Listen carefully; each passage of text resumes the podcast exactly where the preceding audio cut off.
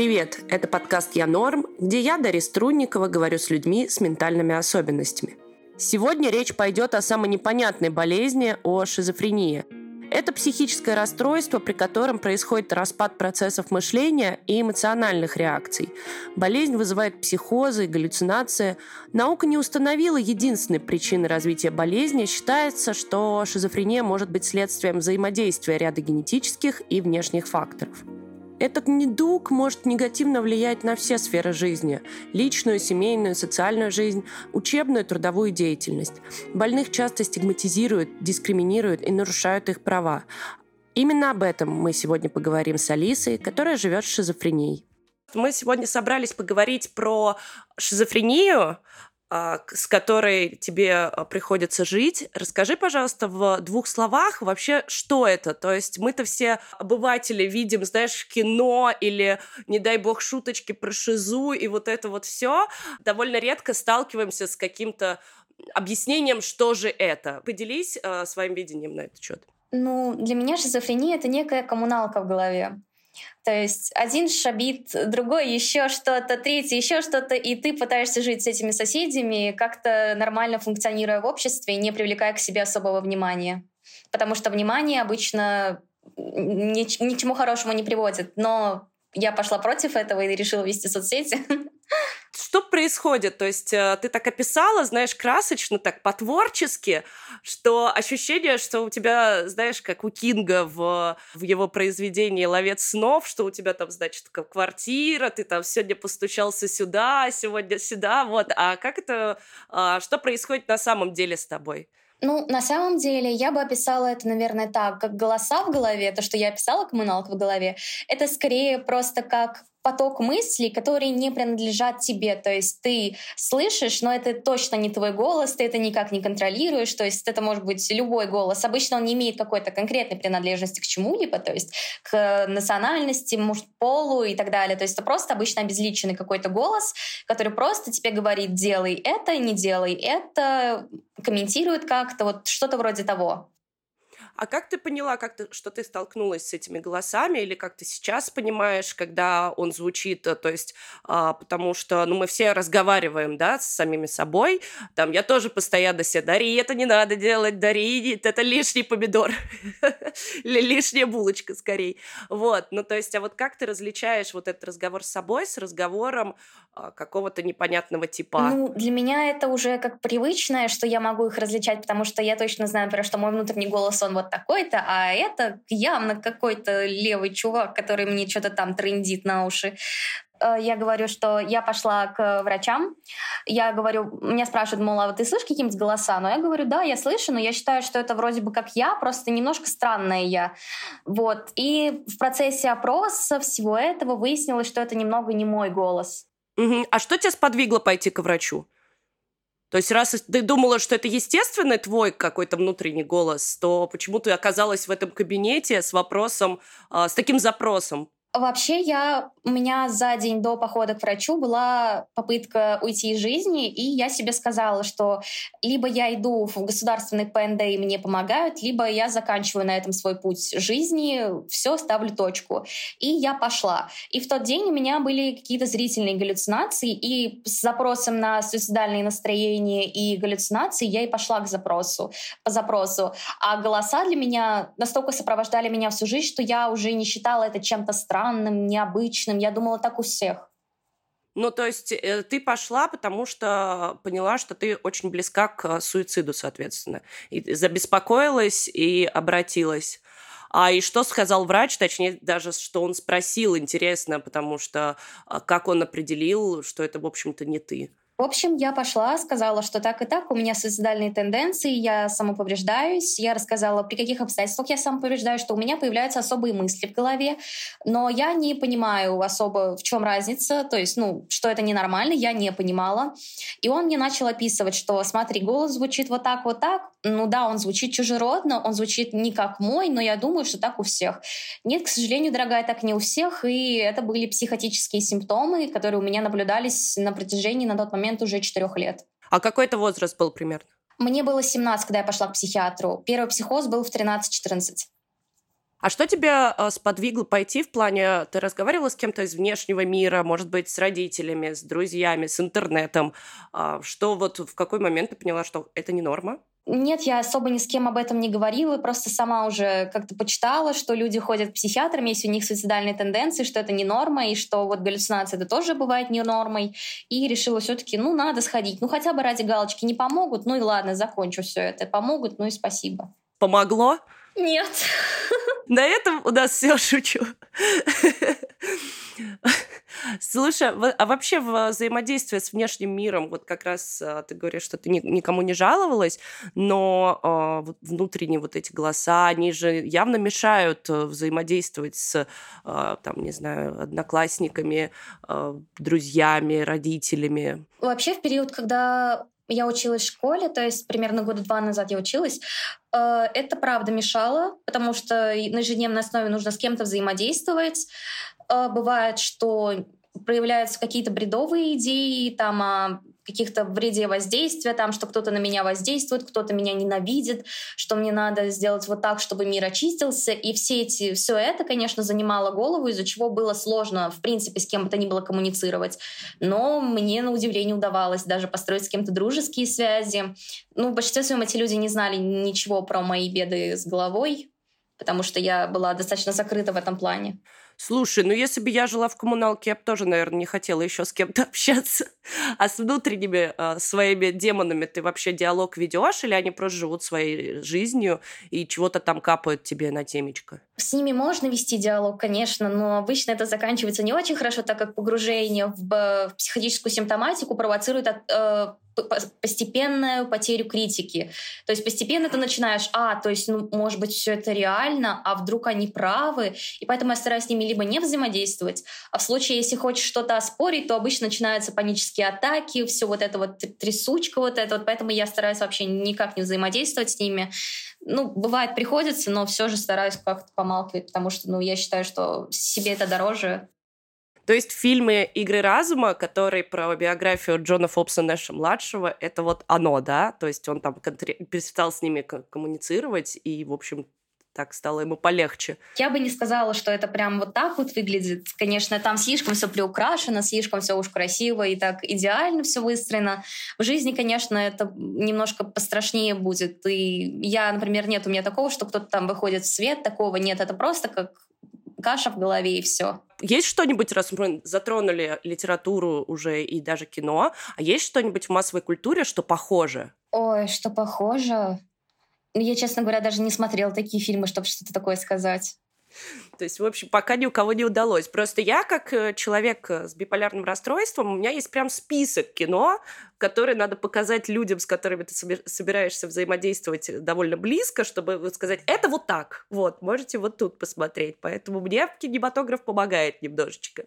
Не, ну просто шизофрения в кинематографе — это такой трэш, что иногда хочется просто закрыть компьютер. И... Нет, все, на сегодня хватит. То есть, понятно, наши рекомендации — не смотреть про шизофрению. Да. Вот эти голоса, я видела, что ты их даже как-то называешь, то есть они у тебя как-то, как-то персонализированы? Нет, это уже, я считаю, не голоса. У меня есть подозрение на диссоциативное расстройство идентичности, которое пока не подтверждено. И вот у них уже есть свои имена. Это уже люди, которые выстроились в ходе моего посттравматического стрессового расстройства, в ходе такого расщепления в моменты этих событий, что вызвало Пэ Тэ Эс Эр. Вот. У них, да, есть имена, у них есть какие-то там обозначения, кто они, что они. Проявления какие-то. Да. Они у тебя имеют какой-то характер? Типа вот этот голос э, позитивный, и он там, не знаю, ну, не деструктивно тебя что-то призывает сделать, а вот этот, вот тот, который про суицид, например. Я их не различаю, в принципе, особо, если честно. Для меня они все как... Ну, я, грубо говоря, не различаю, что вот именно этот обычно говорит хороший, этот обычно говорит плохой. Для меня они все обезличены, просто что-то мне там говорят. Когда подходила к этой теме, я встретилась с тем, что люди часто говорят про то, что они, ну, в обществе были немножко странненькими, знаешь, вот что-то такое. И э, часто довольно говорят про то, как они боролись с вот этим вот, знаешь, странностью. то есть как-то прикрывались, где-то себя ограничивали в каких-то проявлениях. У тебя есть такая история? Да, у меня есть такая история. Меня всю жизнь считали какой-то странной, не такой, как все, не от мира сего. Вот там какая-то там сама себе на уме девочка, из-за чего у меня были проблемы в школе с адаптацией. Какое-то время, пока я не перевелась в новую, новый класс, у меня были проблемы, меня там немножко задирали за то, что я странненькая. Вот, про меня прямо говорили, она у нас с ебанцой, если можно материться. Можно. Как-то так вот. Ну, я не старалась с этим бороться, я просто считаю, ну, ладно, что, найдутся все равно свои люди. Для меня не важно было там прям огромное количество друзей, главное, что вот я себя понимаю, это самое главное. То есть ты не пыталась скрывать, так скажем, свою странность? Или, может быть, ты считала ее особенностью? Скорее считала особенностью, просто, ну, немножко странненькая, ну, ладно, что теперь. Ты говорила про галлюцинации. Да. Какие они? Мои галлюцинации, если говорить про зрительные, это чаще всего мертвые люди. Вот не знаю почему, вот с первого психоза меня преследуют галлюцинации мертвых людей. Это какие-то ожившие трупы, люди в периоде разложения какого-то, не только ментального, но и, конечно, физического. Вот это все вот такое вот, что пытается меня как-то поранить физически или даже не только физически, но и на каком-то эмоциональном уровне. Какой-то вот буллинг с их стороны идет в мою сторону. Но это не знакомые, это какие-то просто образы, да? Иногда бывают знакомые. То есть у меня, например, э, мой первый психоз, из-за чего был, что у меня умерла прабабушка. Это мой самый близкий человек. Я с ней была близка, чем ближе совсем, чем со всей своей семьей. Вот. И она ко мне мертвая приходила и пыталась меня зарезать. Вот. Так что бывают и знакомые люди. Как это со стороны выглядит, когда у тебя случается галлюцинация? Ты же как-то реагируешь на нее? Родные, близкие, что говорят, как это выглядит со стороны? Ну, это выглядит просто как что-то... Ну, то есть видно, что это что-то неестественное, видно, что это что-то ненастоящее. То есть там есть что-то, например, там, когда пытаешься прикоснуться, там, например, если это там, не знаю, человек, то он на ощупь как иглы какие-то. То есть понятное дело, что это галлюцинация. Но в моменте, бывает, не понимаешь и пугаешься этого, естественно. Вот. И я просто в первый раз так испугалась. А сейчас я уже более-менее свыклась с этим и никак уже не реагирую особо. Просто так все, надо успокоиться, надо... дышать, дыхание, все, давайте, приходим в себя, все будет хорошо. То есть ты вечно с рукой на пульсе и вечно контролируешь, да, что происходит в твоем мире и сознании? Да, из-за всего этого я очень боюсь, что я впаду в психоз. Из-за этого я по несколько раз на дню, там, это может занимать по несколько часов в день, в общем, что я мониторю себя так, вот сейчас у меня там, я точно в себе, вот сейчас точно не галлюцинации, сейчас я точно понимаю, что я делаю, и что вот это все, это не какой-то бред, который я пытаюсь в жизнь воплотить. Да, я читала сегодня у тебя в канале, что ты на момент галлюцинации, период галлюцинации, да, назовем так, фазу, переехала, например, жить к родителям. Это вот для чего такие поступки? Потому что у меня последний раз была галлюцинация, что со мной разговаривал голос дома, то есть сам дом, в котором я живу, я живу в съемной квартире, который говорил, что вот видишь, соседи сверху перестали шуметь, я говорю, ну, ну думаю, да, перестали, что интересно случилось. А потом по трубам пошла вода, а я-то чувствую запах разложения, чувствую запах, я чувствую, как с водопровода этого капает кровь, и голос дома говорит, вот видишь, это я их перевариваю за то, что они шумели и мешали мне спать. Я такая думаю, ох, ёпрст. Так, я теперь понимаю, почему фильмы про шизофрению смотреть не надо. Я такая думаю, ё, все, пора сваливать. Я поживу пока у родителей, потому что мне просто страшно находиться в этом, потому что мне запрещали спать, мне запрещали есть, мне запрещали мыться. И я поняла, что нужно, чтобы кто-то меня контролировал. И тут дома, конечно, родители более-менее следят за мной, то есть чтобы я принимала лекарства, чтобы я могла поддерживать питание, гигиену. То есть с этим тут проблем уже как-то полегче стало. Да, медикаментозно как-то купируются такие приступы? У меня стоит резистентность, поэтому особо не, не купируется. Я только один раз лежала из-за этого в психушке, потому что больше мне сказали, смысла ехать туда нет. Вот. Но более-менее держит в норме состояние, это да. И какое у тебя сейчас лечение? Я не про название, а там как часто ты ходишь к специалисту? Что принимаешь без марок только? Принимаю два нейролептика и один антидепрессант. Сейчас хожу где-то раз в две недели, раз в месяц стабильно, чтобы примерно мониторить, что и как у меня. Потому что скоро весна, весной у меня обострения чаще всего случаются. Угу. Расскажи, пожалуйста, как ты попала в психиатрическую больницу? В плане госпитализации? Да. Это было в двадцать втором году летом. У меня случилось психоз. что мне сказали голоса, что мне стоит порезать себе горло, что мне стоит убить себя, потому что все бессмысленно, ты никогда не вылечишься, ты только обуза. Я тогда еще вес набрала на нейролептиках, ты еще и страшная. Давай этот все этот закрываем лавочку, идем. Я порезала себе горло сильно. Вот, слава богу, шрамов не осталось. Это повезло, конечно. Но в остальном было ужасное состояние, и меня просто увезли в дурочку на следующее утро. И как там? Ужасно. А долго ты там провела? Я там была около двух-трех недель. И вот как проходят дни в этом замечательном э, месте? В, в этом заведении каждое утро начинается одинаково. В семь где-то утра подъем, прием лекарств, там какие-то мониторинги состояния, это там пульс, давление, все такое, сдача каких-нибудь анализов, завтрак, потом свободное время, потом снова прием лекарств, там сон час. И в вечернее время там свободное, ужинаешь, снова там укольчики тебе ставят, и снова ложишься спать. И вот так каждый день круговорот, просто нечего делать, просто растворяешься в четырех стенах. Но это вообще выглядит прилично или как в самых жутких э, фильмах? Что там у нас сегодня какой-то кинематографичный выпуск? Ну, не прям жутко, но неприятно это, да. Конечно, на какие-то позитивные мысли нахождение там это не наталкивает. Ты занимаешься творчеством, ты довольно ярко выглядишь, да, как-то над своей внешностью э, экспериментируешь, назовем это так. Как ты понимаешь, где э, тебе сказали сделать условно татуировку, э, значит, голоса, а где это твое желание? Да, возможно, это какой-то ужасный вопрос, но я и не психотерапевт. Ну да, я понимаю все. Нет, это нормальный вопрос. Э, в принципе, так же, как и любое другое действие по жизни, я сначала думаю, так, это же точно сказала я правильно, потому что желания, скажем так, какие-то бредовые у меня обычно на пустом месте не возникают. Перед этим было либо стрессовое событие, либо еще что-то. Вот. И плюс, опять-таки, ощущается как что-то чужеродное, что-то неправильное, что-то, что-то, что в этом есть что-то не то, но надо сделать. И вот такое я не делаю обычно. То есть там бывает и что-то хорошее, говорят, сделать, типа там, ну, сходи, давай покушай. Я такая думаю, ну, нет, ну, я же там, у меня какие-то проблемы, сейчас я не могу это съесть. Да нет, ты съешь. Вот тогда я понимаю, что что-то идет не так, что-то куда-то пошло не туда. А расскажи какой-нибудь, вот, условно говоря, позитивный вот такой э, уговор себя на что-то и, например, негативного, там, жуткого. Хороший. Помню, меня направили к психиатру, можно сказать, что даже мои голоса. Мой первый поход в театр, можно сказать, что это они мне такие, давай, Алиса, ну что ты, не сиди на попе ровно, давай, иди. Ты явно не в себе. Ты же понимаешь, что что-то ненормально, да? Да, ты же понимаешь, что ну вот мы, это ну, не то, это, это не то, Алиса. Это надо менять. А плохое, меня звали мертвые люди с кладбища, и я ушла бродяжничать, то есть это было неоднократно. Я ехала на кладбище, я ела землю с могил, то есть вот этот вот чернозем, вот этот вот я ела, там вот вперемешку с этими листьями было что-то еще, что-то, возможно, съела фекальное, скажем так, то есть это был полный пиздец.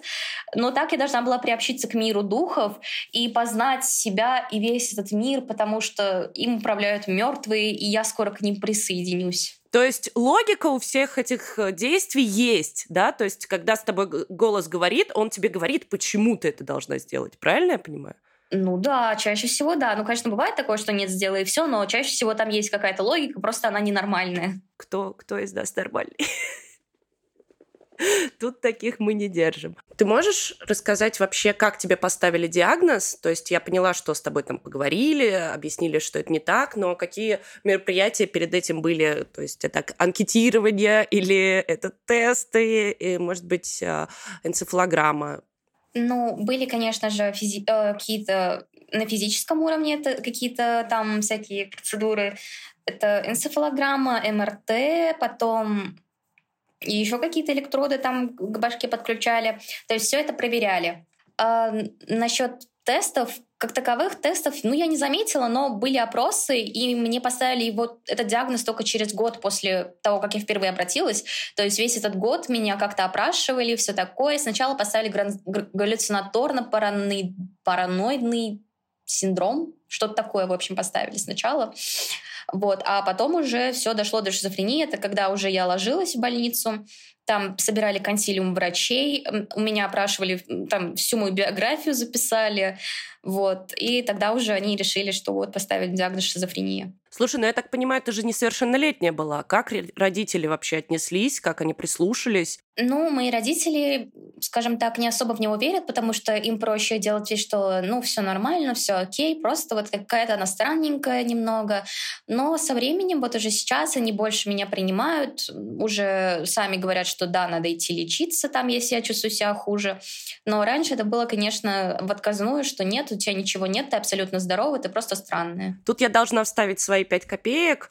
На самом деле я разговаривала с психологами на этот счет. Родители действительно очень часто реагируют на заболевания психологического характера у своих детей в штыки, причем в штыки в отказ, потому что им психологически кажется, что это они виноваты, потому что раз что-то с кукухой, значит, я что-то сделал не так. В общем, всем родителям я должна сказать, что вы тут не виноваты, большинство болезней физиологические, и это как винить себя, что, я не знаю, что у ребенка болит кисть. А как относятся твои друзья, молодой человек? Вообще, ты же очень много говоришь об этом публично. Как воспринимает окружение? Нормально, в принципе. Просто я не особо люблю об этом говорить именно вживую. То есть мне достаточно того, что я веду блог, мне достаточно этого, что об этом я говорю. А в реальной жизни я особо, ну, скажем так, не придаю этому прям большому значению, что «привет, у меня шизофрения», такого нет. Просто как факт признают, и все. И иногда спрашивают, как дела там в плане здоровья и все. А так, как обычный человек, вот, как со здоровыми, грубо говоря, общаются, так и со мной. А на твой взгляд, какие самые тупые или безумные мифы про шизофрению? Ой, мне нравится, что мы мажем говном стены. Да я поняла, то есть землю мы едим, землю едим, но говном не мажемся. Разобрались. Едем дальше. А со стигматизацией с какой-нибудь ты сталкиваешься, особенно, опять же, в блоге? В блоге, кстати, мне повезло, что нет. Потому что у меня очень понимающая аудитория. То есть бывают хейтеры такие, типа, ай, она там симулирует, все такое, но уже как-то, ну ладно, симулирую, хорошо. Где моя зарплата, блин? Где мой Оскар? Видимо, пока ты говном ему не отмажешь стену, то он не поверит. Ну, кстати, да, мне, мне писали как-то вот, типа, вот ты говном когда-нибудь стены-то мазала, чтобы говорить, что у тебя шизофрения. Вот пока не обмажешь, не... спасибо, с вас пять тысяч, как говорится. И также со стороны некоторых психиатров, когда, например, я приходила на консультацию к одной зарубежной, мне сказали, что у меня не может быть шизофрении, потому что я слишком маленькая, а в ходе опроса она такая, ну ладно, шизофрения так шизофрения. Ну да, то есть не, ты не сталкиваешься с тем, что сама себе придумала, да просто хочешь вы, выпендриться, или тоже бывает? Не, ну бывает, но опять-таки я уже привыкла, что понятно, я пока на, на видео не сниму, что говном стену мажу, что мне никто не поверит, я уже привыкла, все хорошо, ладно, как-нибудь сниму. Что поверили. Будем ждать, возьмем это в анонс. Слушай, ты сказала про Пэ Тэ Эс Эр. Если тебе не, не сильно тяжело об этом говорить, можешь рассказать, что послужило и как проявлялось? Посттравматическое. Я столкнулась с сексуализированным насилием в возрасте девяти лет, четырнадцати и семнадцати. Вследствие самого первого опыта у меня оно и возникло. Тогда же у меня и возникла какая-то вот, я не знаю, как это правильно называть, чтобы то, что у меня не стоит окончательно этот диагноз, диссоциативная. Но тогда, скажем так, появилась моя такая некая личность, это молодой человек в такой, в образе некого демона, вот, который меня, скажем так, оберегает. Вот. И проявлялось это, конечно же, вот этим в первую очередь, то, что у меня появился вот этот некоторый человек в голове, который меня наставляет на путь истины, а также то, что у меня появились куча триггеров, то есть я боялась мужчин, ну и до сих пор боюсь, но сейчас уже с этим полегче, раньше там это могло закончиться истерикой кон- конкретно, если там, не дай бог, ко мне подошел мужчина спросить дорогу, все, сразу меня хотят убить, меня хотят куда-то увезти, все, конкретно кошмар. И это проявлялось как в панических атаках или в том, что ты сразу переключалась на этого воображаемого условно друга? Во-первых, да, случались переключения, а при переключениях чаще всего я веду себя достаточно агрессивно, точнее не я, потому что это защитная реакция моей психики, и, соответственно, она меня защищает. И защищает она меня очень, очень в штыки. Конечно, ни на кого не набрасывалась, такого не было, но чисто по моему виду понятно, что я немножко недоброжелательно настроена. Вот. А насчет триггеров, да, это либо панические атаки, либо какие-то там просто ступоры. Вот у меня был последний раз, когда ступор, это у меня, можно сказать, такой кататонический некоторый ступор был. Вот, то есть я не двигалась, я просто сидела вот так вот и все, и плакала, и все, больше ничего я не могла. У тебя в это время какая-то пелена перед глазами, или ты понимаешь, что происходит, или как в обморок падаешь, или...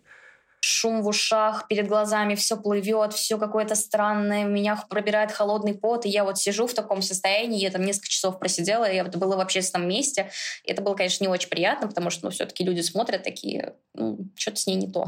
А что надо делать в таких ситуациях, когда ты встретил человека, который, например, вот в таком состоянии? Ну, наверное, я даже не знаю, если это незнакомый человек, то, наверное, лучше либо позвонить в скорую, чтобы как-то приехали, там, успокоили более-менее, там, если что-то вколят, конечно. А если нет, то хотя бы просто предложить воды, может быть, сходить в аптеку, купить валерьяночки, чтобы хотя бы мнимое успокоение хоть какое-то у человека было, что вот хотя бы эффект плацебо, что вот валерьяночки накапали, сейчас должно отпустить. Обнять, если это ваш близкий человек, как-то, ну, не допрашивать его, естественно, что случилось, потому что такие моменты это говорить особо не хочется, а просто быть рядом и показывать это всем своим видом, что вот я рядом, я с тобой, и все будет хорошо. Ты описываешь очень похоже на обморочное такое состояние. Да, есть такое. Все инструкции похожи как раз-таки на то, что делать перед обмороком. А как часто сейчас у тебя случается такое? Сейчас, в последнее время, уже не очень часто, но последний раз было, когда я встретила своего молодого человека, он немного выпил, а у меня очень сильный триггер на пьяных мужчин. И тогда вот у меня было такое же, только это сопровождалось сильной истерикой, то есть я кричала, я билась в истерике, у меня, оказывается, я этого не помнила, но у меня были галлюцинации, я видела своего отца, потому что один из тех, кто совершил насилие в четырнадцать лет, по крайней мере, это был мой отец. Вот. И я видела своего отца, я умоляла его, оказывается, не трогать меня, пощади, пожалуйста, я маме ничего не скажу, пожалуйста, только не трогай меня. Вот, то есть вот такое состояние было. И после этого больше особо такого не случалось. А вот как часто происходят вообще вот с тобой описанные приступы, голоса вот сейчас? И как ты можешь проанализировать это с прошлым? Стало больше, стало меньше? Что говорят? Может, ты просто больше контролируешь?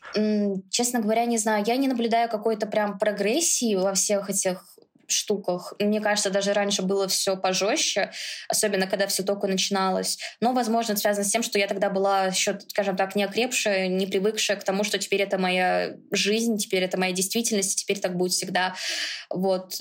Просто стала больше к себе относиться бережнее, и, наверное, из-за этого также все это сгладилось немного, то есть меньше стресса, больше какой-то заботы о себе, и менталочка более-менее стала, ну, на таком месте стоять.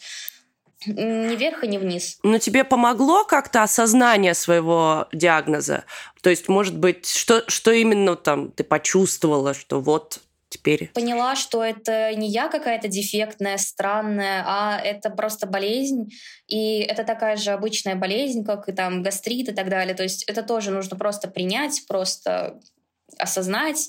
И в этом ничего страшного нет. Нас сейчас слушают люди, которые, возможно, нашли что-то похожее у себя или, да, чувствуют, что они там не уверены в своем состоянии, может быть, мажут говном стены. А вот что ты можешь, так сказать, посоветовать, что пора а, идти к врачу? Ну, во-первых, если у вас наблюдаются вот эти вот некоторые голоса в голове, которые вы слышите, допустим, вот опять-таки вы понимаете, что это что-то не ваше, это что-то чужеродное, то есть это не навязчивая мысль. Обычно навязчивые мысли я определяю как что-то сказанное нашим голосом, но немножко, скажем так, в надоедающем режиме.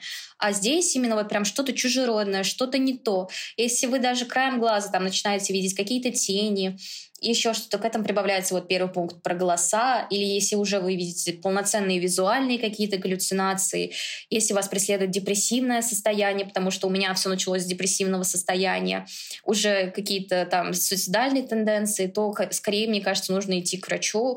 Даже если это будет гос, то лучше хотя бы туда, потому что если вы пойдете в психоз, то вообще не, не факт, что вы выживете сами или, может быть, даже другим сможете навредить. И поэтому лучше пойти хотя бы в госпсихушку, получить хотя бы какую-то минимальную помощь, и потом уже, если вас не устраивает это лечение, идти к частному врачу. А как отличить визуальные галлюцинации от реальности? Я не про то, что когда вот перед тобой прям, да, что-то нереальное, а про вот, ты сказала, там, краем глаза. Как понять, что это не просто дымок чей-то, где-то кто-то покурил, да, а вот что это не норм? Ну, во-первых, это наблюдается не единожды и в разных местах, то есть не в конкретно там месте какой-то табачки, где вы сидите, да, там, а вот реально вот вы в комнате у себя сидите, на балконе, еще где-то, и вы постоянно наблюдаете вот эти вот разные тени, потому что у меня еще с них тоже начиналось состояние. Я тоже сначала думала, ай, краем глаза, ай, краем глаза, а потом опа, и передо мной уже мертвецы стоят. Так что лучше этот момент не профукать, потому что лучше перебдеть, чем недобдеть, и пойти все-таки проконсультироваться, норм, не норм. А какие еще у тебя бывали визуалы, кроме, кроме мертвых людей? Ну, у меня часто бывают также собаки без головы. Не знаю, почему именно так. Просто вот собаки без головы, которые пытаются, хотят меня съесть, как цербер, только без головы. Вот такой страшный какой-то пес. А вот так, анализируя прошедшие года, ты можешь, вот, грубо говоря, обозначить, во что именно в твоей жизни вот прям вмешалось заболевание? Ну, конечно же, это в получении высшего образования. Я сижу без него, потому что я физически не могу учиться из-за своей, проявления своей болезни. Ну и потому что у меня стоит запрет, так как я стою на учете.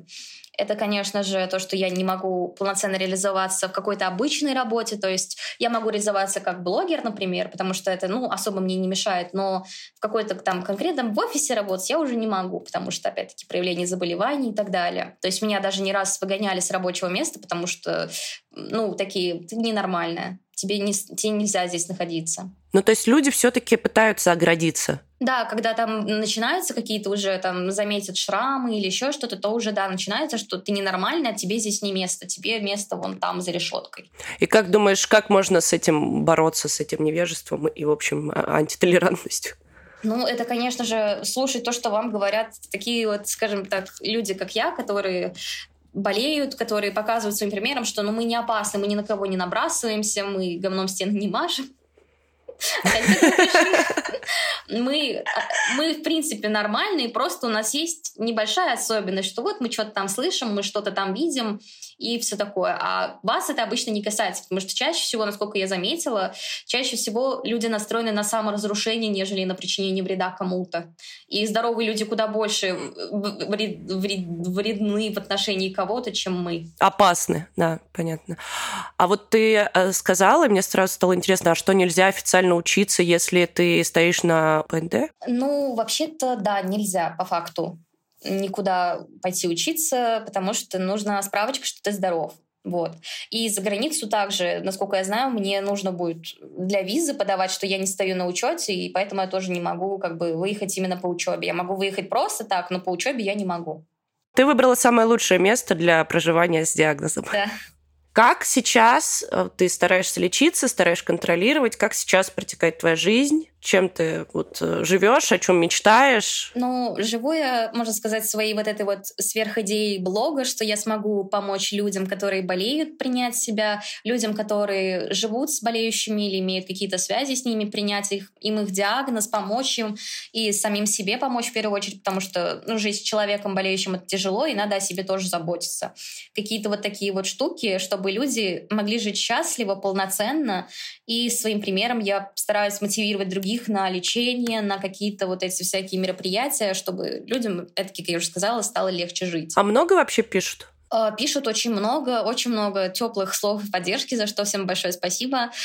Конечно, пишут, что я помогла кому-то, что я помогла кому-то дойти до психиатра, обратиться за помощью, уже стало лучше, кто-то там сидел, уже думал все заканчивать, а тут попалась я, и вот я их там замотивировала. Меня это очень радует, такие сообщения, это, конечно, для меня мотивация тоже. Вот. Ну, в общем, миссия у тебя есть. Да. А цели, наверное, переехать в страну, где ко мне будут относиться, скажем так, понимающе, то есть где я смогу и работу найти в случае чего, и учиться пойти, вот, если вдруг захочется.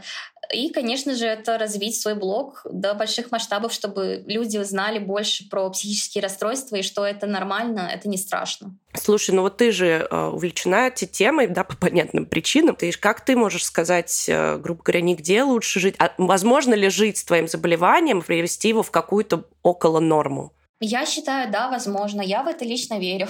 Хоть и мои врачи там что-то мне говорят, пытаются там, ну, говорить иногда. Ну, помню, мне сказали, когда я первый раз пришла в ПНД, что я не доживу до восемнадцати на тот момент, что я там не смогу учиться и жить, что меня ждет психинтернат. Но сейчас вот мне двадцать скоро, я сижу здесь, я вещаю о чем-то. Меня даже позвали в подкаст, что уже для меня просто, о, Господи Боже. Вот. И то есть жизнь продолжается, жизнь не останавливается на том, что вот поставили такой диагноз. Нет, жизнь будет. Главное продолжать искать, бороться, искать лечение, ходить на психотерапию, чтобы жить стало, становилось немножко полегче. И жизнь будет, она будет. И после диагноза, и до диагноза была жизнь. Жизнь будет, и она будет хорошей. Я в это верю. Спасибо тебе большое. Мне кажется, это просто прекрасная нота, чтобы пожелать тебе ментального здоровья, успехов, и все у тебя получится. Ты очень классная. Спасибо тебе. Большое спасибо. Ага. Это был подкаст «Я норм». В гостях была Алиса. Подписывайтесь на ее и наши соцсети. Мы публикуем анонсы, дополнительную информацию по каждому из выпусков. У микрофона была Дарья Струнникова. На связи.